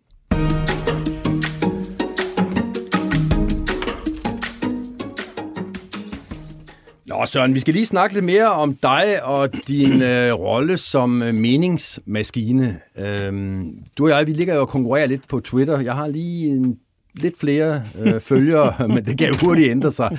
Øh, til gengæld er du øh, dobbelt så tweetende som mig, fordi du har øh, indtil videre sendt 28.000 tweets ud. Det går nok mange. Ja, Hvorfor alt det tweeteri? Jamen altså, øh, det var jo i og for sig, fordi da jeg forlod politik, så øh, var det jo på grund af båndene, men, men jo ikke fordi jeg øh, sådan på nogen måde havde sagt, at jeg ikke ville skrive, hvad jeg mente. Altså, jeg var lidt træt af at mene noget dengang, men, men jeg, havde da, jeg, jeg så da sådan set frem til at være uden, uden bindinger. Og øh, der er så en platform, hvor jeg kan skrive, hvad jeg mener, og det har jeg det godt med. Er Og det, det, er sådan, og det er sådan lidt forskelligt, ikke? Døgnets rejsestal, det er så Twitter, og de er mere perspektiverende, end det er Facebook, og så er der billeder, det er Instagram og bla bla bla. Og så er du også på, på Berlingske i den, på The Old Fashioned Way på, på, på, på Ja, print. men det, det er jo ligesom en formidlingsplatform, ikke? Altså, det, det, jeg kigger lidt mærkeligt på den der diskussion om, hvorvidt at man på de sociale medier må, må bringe trygte artikler. Jeg tror, der er færre vil læse mine artikler fra Berlingske Tidene, hvis ikke jeg lagde dem ud både på Twitter og Facebook. Jamen lad os tage et konkret eksempel. Øh, du øh, lavede en kommentar i, øh, i Berlingske, i, så vidt jeg husker, i weekenden, i påsken, som var meget markant, fordi den var sådan et, øh, vil ikke sige fader søn opgør, men, øh, men, men, men altså, du, du gik hårdt efter din gamle øh, mentor der, øh, Lars Løkke Rasmussen, og, og, og, og skrev noget i retning af, at det kunne han ikke være bekendt. Øh, hvad, hvilke overvejelser gjorde du dig? Altså dels om det indholdsmæssige, men også om, hvordan den skulle komme ud over rampen, da du sendte øh, den ud. Fordi det forekommer mig, at det var sådan en, en tæppebumpning på alle, på alle til forhåndenværende medier. Nå, ja, nej, altså ja, det gjorde mig nu ikke mange tanker om, fordi jeg plejer altid at både lægge det ud på, øh, jeg plejer altid at lægge min kommentar fast ud på de platforme, jeg har. Øh, og det synes jeg egentlig følger lidt med øh, det værv, jeg har påtaget mig for Berlingske Tiden. Det er jo et lønnet job, jeg har. Eller hvad man nu kan kalde det, men altså, det er i hvert fald noget, jeg får penge for. Og så synes jeg jo, at jeg skal gøre, hvad jeg kan, for at det også får et outreach. Så på den måde, øh, på den måde var, var det fuldstændig den normale procedure, som jeg altid bruger. Den her gang tiltrak det så bare, altså der er jo forskellige artikler, det tror jeg også, du selv kender til, at der er noget, som, som virkelig trækker, og så er der noget, som ikke gør, og på grund af det der drama, som det indeholder, jeg er åbenbart i hvert fald, jeg kunne se, at politikken beskrev det som troldmanden af hans lærling, du kalder far søn, andre har sagt sådan noget bror, halløj ting, altså, Ej, det kommer ikke bag på dig, vel? nej, det gør det ikke, men det var da også derfor, jeg, jeg skrev det. Og hvad, hvad, hvad giver det dig at, at skrive sådan noget? I- pff, Ja, hvad giver det? Hvad giver det en at skrive en bog? Altså, hvad giver det en at skrive en fast kommentar? Det handler jo i virkeligheden mest af alt om, at man... Øh, altså, der er en personlig tilfredsstillelse ved at skrive det, man mener. Og nu kan jeg gøre det uden tanke på alle mulige andre ting. Nu kan jeg sådan set bare sige rent, der burde være mener, og så kan der folk, der er imod, så er der folk, der er for, og så er der også folk, der er helt ligeglade. Og det er jo fint nok. Og hvor, hvor meget har du tænkt dig at, at, at forstærke den, øh, altså den del af dit virke? Du, du fortalte i starten af udsendelsen, hvordan du også har altså et, et ben, og vel i virkeligheden det største ja. ben inden for i en privat virksomhed ja. og sådan noget. Men, men det er jo det andet, du er kendt for. Ja, men i virkeligheden har jeg ikke noget imod, at mit virke i, i den private sektor er sådan, at det ikke pådrager sig alt for stor interesse. Det, det, det generer mig ikke. Øh, at jeg er kendt for de store armbevægelser i forhold til øh, holdningsdannelse. Jeg har lige indgået en ny bogkontrakt med Gyldendal omkring efterfølgeren til friord. Altså den slags ting, det tror jeg aldrig, jeg holder op med. Og hvad betyder det for det virke, man så har, kan man sige, under radaren som, som forretningsmand? Jamen, altså, det... at man er den her... Øh, mand, flamboyante type, ja. der slår ud med armene, og altså Søren Jamen, Pind på godt og ondt. Ja, Søren Pind på godt og ondt. Jamen, det betyder jo i høj grad, at det, som jeg skal leve af, må jeg i høj grad selv skabe. Altså, øh, jeg kan jo ikke gå ind og blive kommunikationsdirektør i, i Mærsk eller Danfoss eller sådan noget. Altså, at det, det betyder, at øh, de ting, jeg, jeg skal lave, dem skal jeg selv frembringe. Det er min egen idé at leve af. Men det har jeg det sådan set godt med. Det passer også godt ind i min livsfilosofi. Er det, du siger, at hvis man er, er for markant i sin, øh, sine holdninger og, og for ivrig i at udfolde dem, så kan det være et problem i andre sammenhænge? Øhm, jeg kan give et andet eksempel. Øh, en, en, en, jeg fik en henvendelse efter, sjovt nok, at øh, en større stilling i en stor dansk fond var blevet besat, hvor jeg fik at vide, at jeg havde været i betragtning. Jeg anede ikke noget om det. Og så sagde de, at øh, det havde de, øh, de havde valgt en anden. og det havde de så, fordi at de var bekymrede for, at den fond i højere grad skulle blive min end deres. Men det var vel en meget reelt bekymring, Og det, synes, det, jeg, det synes jeg faktisk er helt fair. Ja. Øh, er det også derfor, du ikke blev direktør på det kongelige teater? Øh, det tror jeg, mm, det kan godt være, ellers var det nogen, det var, mit indtryk var det mest for fagforeningsting, men det er jo sådan set ligegyldigt. Så der, der er fordele forbundet med at være sådan en pind, men der er også døre, der lukkes? Ja, men, men øh, i den forstand, at øh, man så, han har sagt, skaber sin egen skæbne, så er det ikke noget, jeg har et problem med.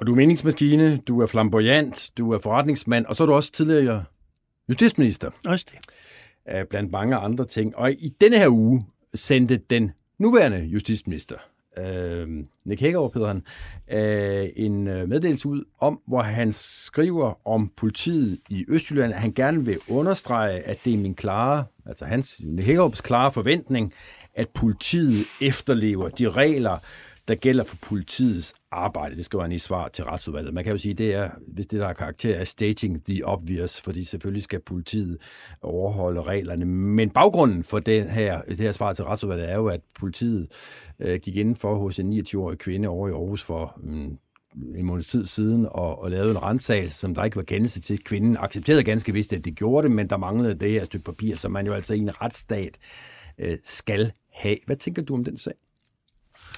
Jamen, jeg tænker, at øh, vi lever i en tid, hvor sådan noget der skal man være enormt forsigtig med. Altså, vi så Mink-sagen, som jo stadig ikke er afsluttet, som, som har nogle interessante perspektiver på det også. Jeg sad selv i justitsminister, da vi nedsatte den første Tibet-kommission, og jeg tror, Øh, specielt i en tid, hvor meget magt koncentreres omkring statsministeriet, omkring den, den mere eller mindre direkte magtudøvelse. Der skal man stadigvæk huske, og jeg synes jo værdsætte, jeg ved godt, for eksempel nationalkonservative siger anderledes på det, men jeg synes, man skal værdsætte, at den personlige frihed er ukrænkelig. Og at der er altså en sfære, vi ikke bare som samfund og som system kan sætte os ud over. Og det synes jeg også generelt, dansk, politik er, dansk politi er gode til. Men så ser vi så de her undtagelser, og derfor skal justitsministeren selvfølgelig markere det synspunkt, han gør. Men, det synes jeg er godt. Men der gik altså x antal uger fra politiet gik ind til den her kvinde, fra at det var kendt, at politiet havde gjort det, fra at det var kendt, at der ikke var en, en dommerkendelse, til at den her beklagelse øh, kommer fra øh, justitsministeren. Øh, alt det her foregik over i dit pastorat, øh, Jan Skovby. Du er chefredaktør på Aarhus Stiftstidende. Øh, hvad gjorde I, da I hørte om, at politiet havde brudt med en af øh, retsstatens allerfineste principper? Vi gjorde sgu for lidt. det må vi erkende. Øhm, vi, øh, jeg tror simpelthen ikke, den her, vi kom skidt ind i den sag her. Den var øh, nærmest kørt, inden det gik op for, for os, at øh, den for alvor var der. Øh, jeg kan sådan, du har siddet og lidt med her, efter du ringede til mig, øh, Q, for at finde ud af, hvad, hvad har vi egentlig gjort ved det. Og øh, vi gør ikke noget før, før fredag, har vi en, øh, en, en rigsoperation på historien. Og det er skidt, øh, fordi jeg er fuldstændig enig med, med Søren i, at, øh, at det, her, det er altså det er da et kæmpe problem, at politiet bare vader ind til folk. Og det er lidt som om, at coronaen her bare har fået har rykket ved vores grænser. At vi accepterer bare, at vi har også corona, så selvfølgelig må politiet gå ind til en, en kvinde, fordi de mistænker en for et eller andet. Selvfølgelig må de ikke det, og der, sådan, der er det altså vores opgave at være der. Øhm, og det synes jeg ikke, vi gjorde godt nok. Der skal vi, sku, øh, vi, skal, vi skal stå på borgernes side og, og spørge politiet, hvad i alverden foretager I? Hvad vil ind? Og, I har ikke bare været ind til en kvinde uden at have en rensagningskendelse. Og, og, og, og ikke, ikke, i gang med historien. Ikke, at du skal piske dig selv, Jan Skovby, men, men, men nu har du ligesom lagt an til noget i den retning. Altså, hvorfor gjorde I ikke det? Jamen, øh, jeg, altså, historien er ligesom kørt, øh, det, før det går op for os, øh, at, at den er der. Altså, den er kørt i andre medier, inden vi, øh, inden vi får sprunget på øh, historien. Så kan man sige, det kunne vi det er vi ligeglade med. I kunne godt tage den alligevel. Ja, det, det, men nogle gange så er det sådan, kommer man ikke rigtig med på en historie fra mm. start af, så lader man andre om at køre den. Men her synes jeg bare, den, den er alligevel principiel, den her, så den kunne vi sgu godt have taget op. Øh, fordi ja, ja, det er da helt skidt. Altså, nu ved jeg godt, hun frivillig sin mobiltelefon og sin computer, men hvad nu hvis ikke hun havde gjort det? Ja, så kunne man da godt frygte, at politiet havde taget dem alligevel, øh, selvom de ikke havde retshjælpsgældelse øh, nu til kigger, at gøre det. Nu kigger jeg lige over på dig, Søren Pind, fordi hvad er det, tror du, der gør, at, og det er jo ikke, fordi vi skal gøre Jens Skovby til nogen sønder, fordi jeg tror for så vidt øh, andre medier begik den samme undladelsessynd. Hvad er det i de her måneder, der gør, at sådan et, øh, sådan et træk fra politiets side får lov at gå nærmest upåtalt hen fra medierne? Jamen, det er jo skyggesiden af det, statsministeren kalder samfundssind. Altså, øh, det, det, er jo, det er jo, der, der, der er sket nogle, synes jeg, gode ting omkring vores fællesskabsorientering og følelse. Det er vel også derfor, at det er gået relativt udmærket i forhold til, at vi ikke alle sammen er blevet syge. Men skyggesiden af det er selvfølgelig, at vi øh, også accepterer nogle ting, som først ved eftertanken sker, pludselig går op for os, hov, det ville vi da under normale omstændigheder eller for så vidt under unormale omstændigheder, aldrig nogensinde acceptere. Hvad kunne det ellers være? Nu har vi en rensagning uden øh, øh kendelse. Hvad, hvad jamen, kunne det jamen, ellers jamen, være? Jamen, jamen, altså, altså Mink-sagen synes jeg er helt åbenlyst noget, hvor man forhindrer Folketinget i at tage stilling til, om der skal ske ekspropriation, hvor man vælter ud og øh, nedslagter et helt erhverv bagefter, der er en regning på 19 milliarder. Altså, der er jo et kæmpe efterspil på det der, som alt sammen er sket på fuldstændig den samme præmis, nemlig den, at skidevær, undskyld, blæsevær med lovhjemlen, nu, øh, nu, nu agerer vi, fordi nu skal der ageres. og det, det, det duer ikke. Altså, det duer simpelthen ikke. Men, men, men altså, man skal jo ikke være blind for, og derfor synes jeg måske heller ikke, at chefredaktøren skal teste sig selv så meget. Man skal ikke være blind for, at dele af de her ting er der en kæmpemæssig opbakning til i befolkningen. Hvilket sådan set gør det endnu mere bekymrende, men, men det er sådan, det er. Men er det sådan noget, du har... Ja, ja, præcis. Det var dem, jeg ville spørge dig om, Skovby. Ja. Altså, øh, ja. men, men kan du afvise, at det sidder i baghovedet på dig, og måske ja. dine journalister, at øh, folk synes, det er fedt nok, at øh, politiet ja. gør, hvad de skal gøre, eller ikke gør? Jeg kan, jeg kan, må, jeg kan måske ikke afvise, at, at det ikke har fået os til, altså det måske er årsagen til, at vi ikke har gjort noget ved den, fordi det, det har måske ikke tændt de alarmklokker, det burde tænde. Men jeg kan i hvert fald garantere, at det er ikke fordi, at vi har tænkt, åh, oh, jamen, det er folk skulle ikke ligeglade med. hun, hun har jo også spredt et billede af statsministeren. Det, det, det bryder vi os ikke om i de her coronasider. Sådan har vi under ingen omstændighed tænkt. Det, men men det, jeg kan ikke afvise, at vi måske har havnet der, fordi vi ikke har... Øh, at vi simpelthen ikke har været opmærksomme nok på den, fordi det har ikke tændt de alarmklokker, det burde, fordi mm. vi har ventet os til, øh, i de her coronasider. Der sker bare mange mærkelige ting. Ja. Nu sidder du der over i Aarhus som, som chefredaktør for en, for, for, for, en, for en betydelig øh, regional øh, avis. Altså, hvad vil du gøre for at sikre, at sådan noget her ikke gentager sig? Jamen, øh, jeg vil da helt klart tage, tage det op på, øh, på redaktionsmødet, og så lad os spørge nogle af de andre, hvad, hvad siger I til det her? Hvorfor ender vi i den her situation? Er der ikke nogen, der opdager, er der ikke nogen, der tænker over, at det her det er et kæmpemæssigt problem? Fordi vi har jo, vi har jo, jeg har også skrevet forskellige uh, øh, havn, de ledere, der er super over øh, statsministeren og hendes øh, håndtering af, af minkskandalen. Og det her, det er jo så ikke godt nok ikke hende, men, men politiet som en anden myndighed, som vi også skal holde i ørerne. Og de har helt tydeligvis ikke gjort det, de burde gøre, eller langt overskrevet de beføjelser, de har. Det, det skal vi skulle som lokal medie sige, der er noget galt her. Det, det, det kan vi ikke, vi kan ikke acceptere, at politiet behandler vores borgere på den her måde. Det er jo derfor, vi, vi er blandt andet derfor, vi er sat i verden. Jan Skovby, øh, chefredaktør på Aarhus Stifttiden. Tak fordi du lige vil øh, begå lidt øh, selvpiskning her i, i Q&K. Det var pænt at være med. Vi ringer en anden god gang. Selv tak.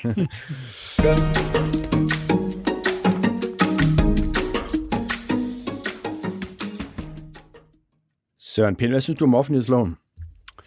Jeg synes, den er et balanceret kompromis imellem hensynet til, at øh, der skal være åbenhed i forvaltningen, og hensynet til, at de demokratiske øh, aktører også skal have lov til at have ting i fred, som ellers vil få en fuldstændig skæv vinkling i offentligheden. Men skal de også have lov til at have ting i fred? Nu sagde du selv, hvordan der var sket et skred her under corona, en magtkoncentration. Er det ikke netop i det lys, at øh, man kunne argumentere for, at tiden var kommet til at give lidt mere indsigt i, hvad det er, der foregår bag de lukkede døre? Det bliver en meget ubestemt diskussion, ikke? Fordi principielt, og der synes jeg jo, apropos selvpistning, jeg synes godt, at medierne kunne selvpiste sig selv lidt i, i hele diskussionen om offentlighedsloven. Fordi Hvordan- det, hvordan? Jamen, de er jo nærmest blevet partiske. Altså, det hedder jo mørklægningsloven i adskillige avisartikler. Jeg ved sgu snart ikke hvad. Ting, som er juridisk forkerte, bliver beskrevet. Og jeg, jeg synes jo ikke, det er fordi, der ikke bliver beskrevet, bedrevet journalistik. På, på, han er sagt på trods af offentlighedsloven. Og da den blev indført, der fik man jo nærmest indtryk af, at nu ville dansk journalistik simpelthen kun beskæftige sig med international politik, for nu kan man jo ikke få adgang til noget som helst længere. Så, så når, når det så er sagt, har vi så haft en demokratisk diskussion? Ja, det har vi.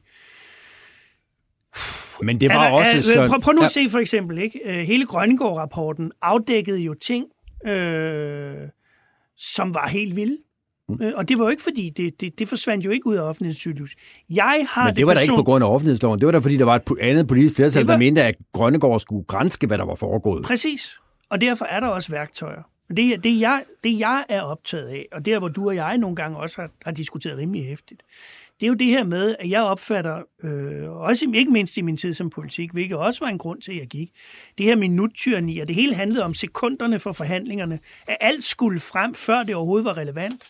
Og det, det synes jeg er meget svært. Altså, det, det er svært at lave politisk tillidsbyggende arbejde i, i det der glashus. Altså. Lars Bøge Mathisen, du er folketingsmedlem for, for Nye Borgerlige, og du er igennem øh, på en telefon over for Christiansborg, og du har i morgen øh, et øh, beslutningsforslag på programmet, øh, på dagsordenen hedder det, øh, over, på, øh, over i Folketinget, der går på at ændre øh, den offentlighedslov, vi, vi kender i dag. Kan du ikke lige prøve at forklare, hvad det er for en ændring, du og Nye Borgerlige ønsker øh, gennemført? Øh, jo, det kan jeg. Altså, vi ønsker at kigge på paragraf 24 i offentlighedsloven, den som vi som dagligt tale vi kalder ministersbetjeningslovgivningen, men den er jo meget andet end det, og den ønsker vi at, afskaffe. Vi synes, der er, der er tydelige øh, beviser på, at den skader den, den offentlige debat, den skader offentlighedens mulighed for at kunne kigge magthaverne i kortene, og derfor øh, mener vi, at den er skadelig, og vi håber på, at vi har flertal for at endelig at få afskaffet det. Og Søren Pind, du ser helt træt ud, når Lars Bøje siger det her. Hvorfor? Jamen, fordi vi har prøvet en tid, hvor den ikke var der. Øh, hvor ministres kalendere lå offentligt tilgængelige, hvilket i sig selv alene er et sikkerhedsproblem. Hvor ministres frie tanker og undersøgelser i embedsværket af, om en bestemt idé kunne lade sig gøre eller ej, øh, lang tid før det overhovedet var relevant, blev bragt ud i offentligheden og sådan noget. Jeg synes, det er rimeligt nok, at der i det, den del af, hvad skal man sige, magtens tredeling, hvor du har den udøvende magt, og så regeringen som en del af den lovgivende magt, at der der kan foregå et politikforberedende arbejde, uden at alting nødvendigvis skal blæses ud til højre og venstre. Du, det er meget svært at lave reformer. Så det, jeg synes er vigtigt kommer frem, det er det, der får aktuel faktisk politisk betydning for borgerne. Det synes jeg er vigtigt. Alt det andet, det er udenoms. Og der skal man bare ikke... Altså, man skal ikke glemme, at det, at to mennesker fra hver sit parti kan sidde i ro og mag og tale sammen om en bestemt potentiel mulighed, at det, det sætter man i spil, og så skal det hele foregå nede i Folketingssalen, og så bliver det jo rent Preben Møller Hansen. Altså, så bliver det jo det der med, at, det, at, at man vil påstå, at det vigtige er forhandlingerne i salen, og det er det jo ikke, med al tænkelig respekt. Hvad siger du til, Lars Bøje? Ja, men altså, nu skal Søren selvfølgelig være undtaget. Han har jo ikke siddet i Folketinget øh, lige helt til for nylig. Øh, den paragraf, som han, øh, han omtaler her med Folketingets kalender, det er ikke paragraf 24, så den, det er ikke den, vi snakker om, der skal fjernes.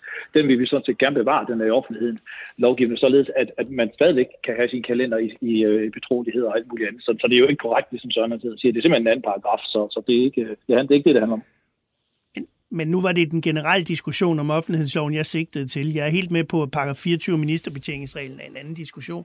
Men det, det var så den anden halvdel af det, jeg ja, sagde. Ja, fordi det, jeg hører Søren Pind sige, det er, at der skal være et, så glem kalenderne, men der skal være et rum, hvor ministre, politikere, embedsfolk kan øh, indbyrdes øh, tale om nogle ting, uden at skulle frygte for, at øh, det står i BT dagen efter. Og det er vel Ja, ja det, det smerter mig at sige som journalist, men, men det er vel sådan set en, en færre øh, bekymring, eller hvad? Jo, abs- absolut, og det, og det øh, er der heldigvis også paragrafer i offentlighedsloven, både 20, 23, 25 til 29 og 33, som beskytter. Øh, Øh, det er jo ikke det, det, det her handler om. Og de beskytter jo i den konkrete politiske rådgivning til en minister, at den fortsat skal være undtaget for, for de her og for aktindsigt.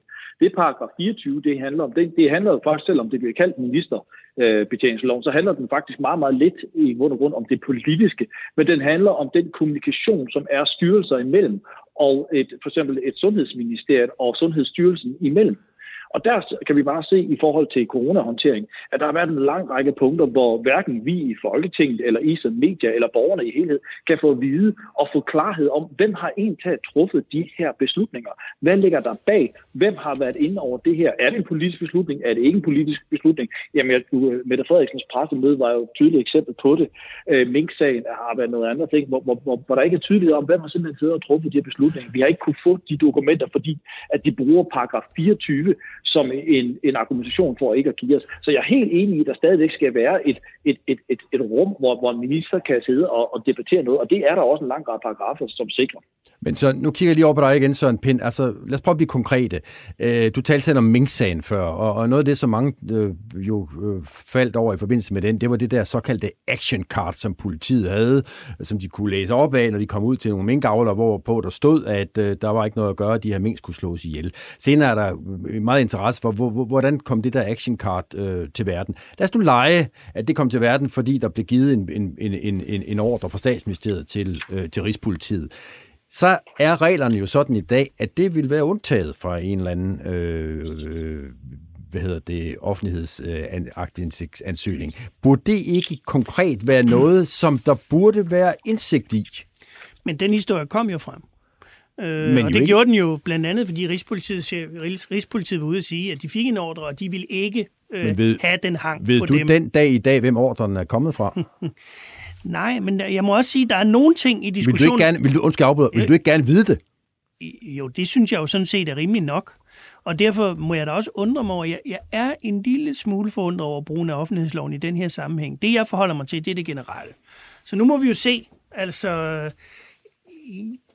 jeg er egentlig meget spændt på at høre, om Lars Bøge Mathisen mener, at afvisningen af at offentliggøre den del i alle henseender er i fuld overensstemmelse med offentlighedsloven. Om det er hans opfattelse. Lars Bøge?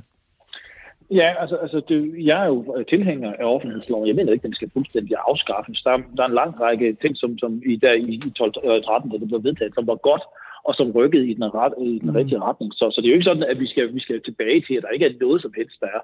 Men, men lige præcis den her paragraf 24 har jo vist sig at være forfejlet, og faktisk vist sig at gå videre og ikke blive brugt og anvendt som det, der faktisk var politisk tiltænkt. Altså, jeg, jeg, det er ikke fordi, at den aftale, som blev lavet i 13, der, der, der går altså, når en lov ikke bliver administreret efter, hvad der har været hensigten i den politiske aftale, som der vil lavet, så synes jeg faktisk, det er helt fair, at der er partier, der siger, hold op, så bliver vi nødt til at kigge på det. Det er jo også men, derfor, at partier som, som SF og Radikal Venstre har trådt ud af ja. den igen. Og det håber jeg også. Det er også derfor, konservativ vi træde ud af den. De siger så, at de er forpligtet at få lige ind op til næste folketingsvalg. Men så vil de også træde ud af den, fordi de kan se, at den her lov, præcis paragraf 24, bliver altså ikke brugt efter, hvad der er generelt hensigt i offentlighedsloven. Men der er måske en ting, som undrer mig en lille smule. Ikke? Det, er, det er jo altid muligt for en minister at give mere offentlighed, hvis vedkommende vil. Og sådan som du skitserer det, så er der jo et flertal i Folketinget for, at det synspunkt, at de pågældende papirer skal frem. Så hvorfor er der ikke nogen, der siger til den pågældende minister, enten så udleverer de du papirer, eller også så ryger du? Altså det undrer mig jo, at man ikke går den vej, fordi og, og jeg undrer mig også over, at, men, men altså, og, det, og det er jo det, der, det er jo det, der gør det, det, er jo det, det, er jo det, der gør mig bekymret for, at det her, i stedet for nu, nu, den fornuft, nu, nu, som du fortæller her, det er, at så er det i virkeligheden et egentligt opgør med offentlighedsloven, der er på vej. Øh, Lars Bøge? Nej, det, det, et, et, et, et, jeg har jo lige uh, specificeret totalt igen og igen, at det er ikke et totalt opgør med offentlighedslov. Det er paragraf 24. Mm. Den næste præmis, du så ser, det er, at man skulle true, og det parlamentariske grundlag skulle true med at, at vælte minister hver gang. Vi kan jo ikke som opposition Nej, og borgerne, og man skal huske på, vi skal huske på, at det her handler ikke faktisk så meget omkring Folketinget, men det handler om borgerne. Det handler om borgernes ret til at kunne kigge magtsystemet i, i hovedet. Jeg vil godt give nogle konkrete eksempler. For eksempel SSI, som, som i, nu, i de her tilfælde, for eksempel afviste de at bruge spildevandsmetoden her under coronakrisen. Det afviste de i mange måneder. Hvorfor gjorde de det? Var det, fordi de havde en økonomisk interesse i at beholde det system, som de selv har? Altså, der kan være sådan nogle ting. Det mener jeg, at offentligheden, borgerne har der ret til at vide, hvad der ligger tilbage øh, på de beslutninger. Så er det rigtigt, så har vi nogle, nogle, nogle, nu har vi nogle muligheder her i det folketing, det parlamentariske grundlag har. Men, men der ved man også godt, det kan jo være, at de forhandler sig frem til, at der er noget, de hellere vil have, at de lige vil præcis vil have offentlighed omkring det. Og det kan jo ikke være sådan en gang, at det er et parlamentarisk flertal herinde i Folketinget, som skal, be, som skal beslutte, om borgerne har ret til at vide noget. Det er, burde være sådan en, en, en ren, fint grundlovssikret ret, at borgerne har ret til at kunne kigge magthaverne i kortene. Og det kan de bare ikke, som det er til tilfældet lige nu var det jo sådan, at dengang den offentlighedslov, som vi sidder og debatterer her, da den blev vedtaget, der var det jo øh, blandt andet med øh, den nuværende øh, regerings og Socialdemokratiets stemmer, det var også med den daværende regerings øh, stemmer, øh, de borgerlige. Og der, der, der var alle ligesom så enige om, jamen de, de, de partier, der stemmer det her igennem, det er dem, der på en eller anden måde kan i god sådan risikere at få... SF var også med. Ja, SF og de radikale med, men, men, men de er sådan lidt Og de konservative var med. Men Øh, nu, nu begynder der at ske noget spændende, fordi så vidt jeg hører, så øh, de gamle, ej ikke de gamle partier, de nuværende parti, du er dog... Men jeg er kun menig med Du er kun menig med dem. Øh, skulle efter sine være ved at flytte sig på det her område. Jeg hører, at øh, inden for få timer, der skulle Venstre melde ud, at... Øh, at de sådan set mener, at øh, offentlighedsloven øh, bør, bør ændres, som det så er præcis på den måde, som du øh, gerne vil have, Lars Bøje, skal jeg ikke kunne sige. Men der sker jo noget til synlædende. Om det så er i erkendelse af, at Venstre ligesom har indset, at øh, den der regeringsmagt, den ligger meget langt ude i fremtiden. Men, men det er jo nok præcis det der. Hvis det er rigtigt, og det har jeg ikke noget grundlag for at antage, men hvis det er rigtigt, så er det jo det, der vil blive kommentaren. Det vil jo ikke blive kommentaren. Ja, selvfølgelig vil der også være en diskussion, men som Lars Bøje også lige øh, nævnte det her, så gælder der jo et forlig øh, frem til, øh, til med næste folketingsvalg. Men det kan opsiges. Men der, det kan opsiges, men der vil ikke ske en ændring nu. Øh, og, og derfor vil den umiddelbare kommentar til Venstre netop være, jamen der kan I se, at Venstre er kommet endnu længere væk fra regeringsmagten. Det kunne jo også være, at Venstre havde indset, at, øh, og undskyld mig udtrykket, at det der med mørklægning, det er ikke en farbar vej. Det kan du sige. Men, men jeg mener nu engang, at vores demokratiske institutioner skal have lov til at arbejde. Og jeg synes helt ærligt, at den der kritik, eller den der forestilling om, at folketingsmedlemmer skal være revisorer og og, og, og kontrollanter, som, som opfylder enhedslistens strøm om politiske kommissærer. Jeg synes, den er misforstået. Jeg mener, at kritikken bør rettes mod ministre, og de hårde angreb bør rettes mod dem, som er øverst ansvarlige for forvaltningerne. Ikke gennemtråling af alle mulige øh, øh, institutioner, som øvrigt har rigeligt andet at lade tage sig til. Det blev den sidste bemærkning. Ja, du skal lige have lov til at runde den af, Lars. Ja, men det, det er fordi, det, det, er, det er lodret øh, uenig. Jeg mener, vi, vi har en meget, meget, vigtig, meget, meget vigtig opgave i at kontrollere regeringen, som ikke er, er, er valgt af folket, ja. og de styrelser, som heller ikke er valgt af folket. Det er det vores forpligtelse at sikre, at offentligheden, mm. journalister og borgerne, de får ret til at kigge magthaverne i korten og, og vide, hvorfor de træffer de beslutninger, som de gør. Lars Bøje Mathisen, folketingsmedlem for... Øh for Nye Borgerlige, og ordfører går ud fra i morgen, når jeres beslutningsforslag skal, skal præsenteres. Det er korrekt. Uh, tak fordi vi måtte ringe dig op, og undskyld, at det blev lidt senere, end vi havde bebudet uh, så meget. Desto mere jeg fuld var det, at du tog dig så meget tid. Tak skal du have. Det var slet.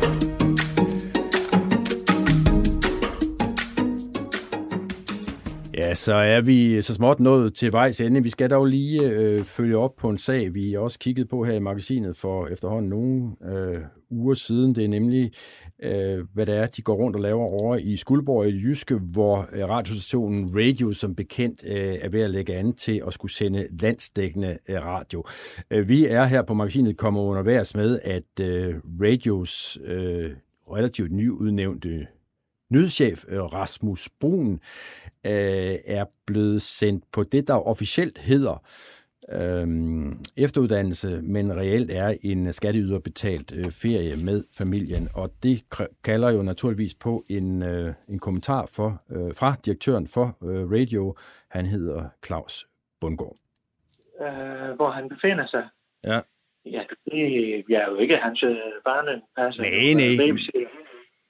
Øhm, han er udført vel sit arbejde.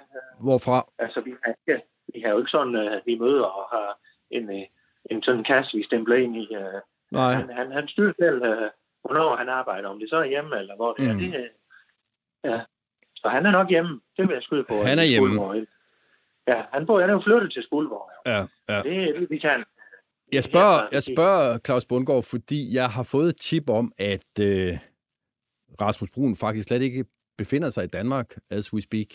Hvad skal, hvad, hvor fanden vil du? Hvad, eller hvad, hvad skal det sige?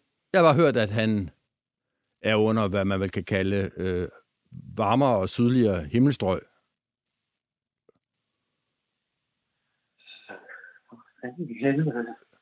Jamen, øh, hvad, hvad, øh, jamen han er... Nå, for helvede. Nej, nå, ved du hvad? Det er fandme min fejl, Henrik. Ja, Det må du fandme undskylde. hvor I, befor, hvor I består Jeg er fejlen. fandme forvirret, når, når du stiller alle de spørgsmål her, men øh, øh, jeg har jo sådan set paraden op og prøvet at forsvare, men det er fandme rigtigt. Øh, ved du hvad, han er på kursus, du, øh, Ja, Rasmus. hvorhenne?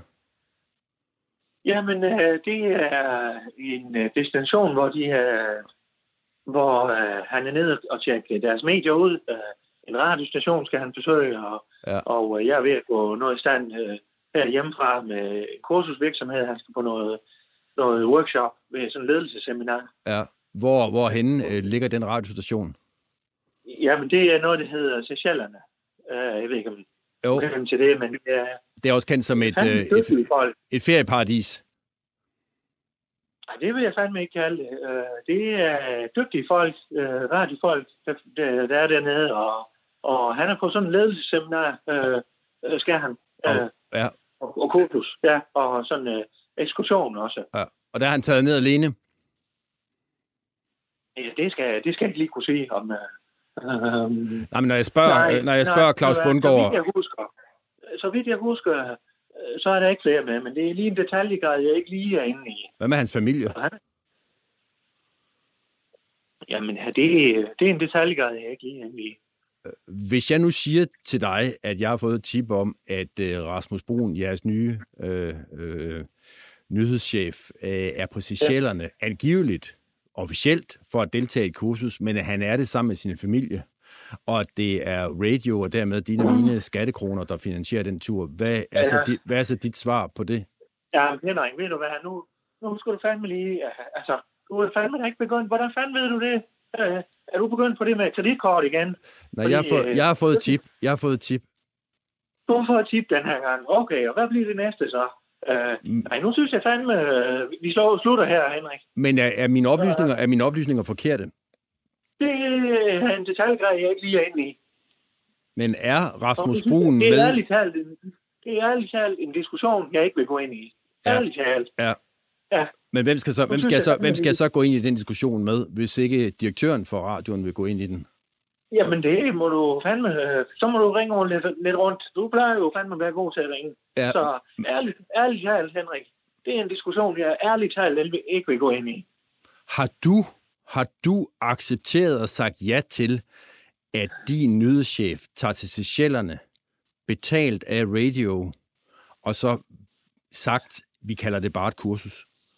Jamen, hvad fanden, øh, øh, hvor fanden har, hvem, hvem, hvem siger det? Hvem er det, du snakker med? Nu vil jeg fandme have nogle svar også. Jamen, jeg kan ikke afsløre, jeg er journalist, jeg afslører ikke mine kilder. Nå, men øh, jeg afslører heller ikke mine kilder, kan jeg så sige. Men du er er direktør, ærligt du er direktør for er en, ikke du er direktør for en større dansk radio. Betalt men, af øh, skattekroner. Ja, ja. men øh, jeg kan ikke gå ind i mine kilder, øh, fordi den vil jeg fandme ikke afsløre. Ligesom dig jo. Ja, og det sidste er jo sådan set rigtigt nok. Øh, det var øh, Claus Bundgaard fra øh, Radio, og dermed er vi nået til øh, vejs ende. Jeg kigger over på min øh, gæstemedvært, øh, Søren Pind, og siger pænt tak, fordi du vil være med, Søren. Det var en fornøjelse. Jeg vil også gerne takke min altid trofaste producer, øh, Rasmus Søgaard, for øh, at have båret hele vejen igennem, og ikke mindst vil jeg gerne takke lytterne for at hænge på endnu en gang. Øh, som altid vil jeg gerne opfordre jer til at skrive med input, øh, idéer, forslag, kritik, hvad der måtte være. Øh, både Rasmus og jeg er til at finde på de sociale medier. Og så er der ikke så meget mere at sige, end at vi er tilbage præcis om nu næste torsdag med en ny omgang Q&K. Tak skal I have.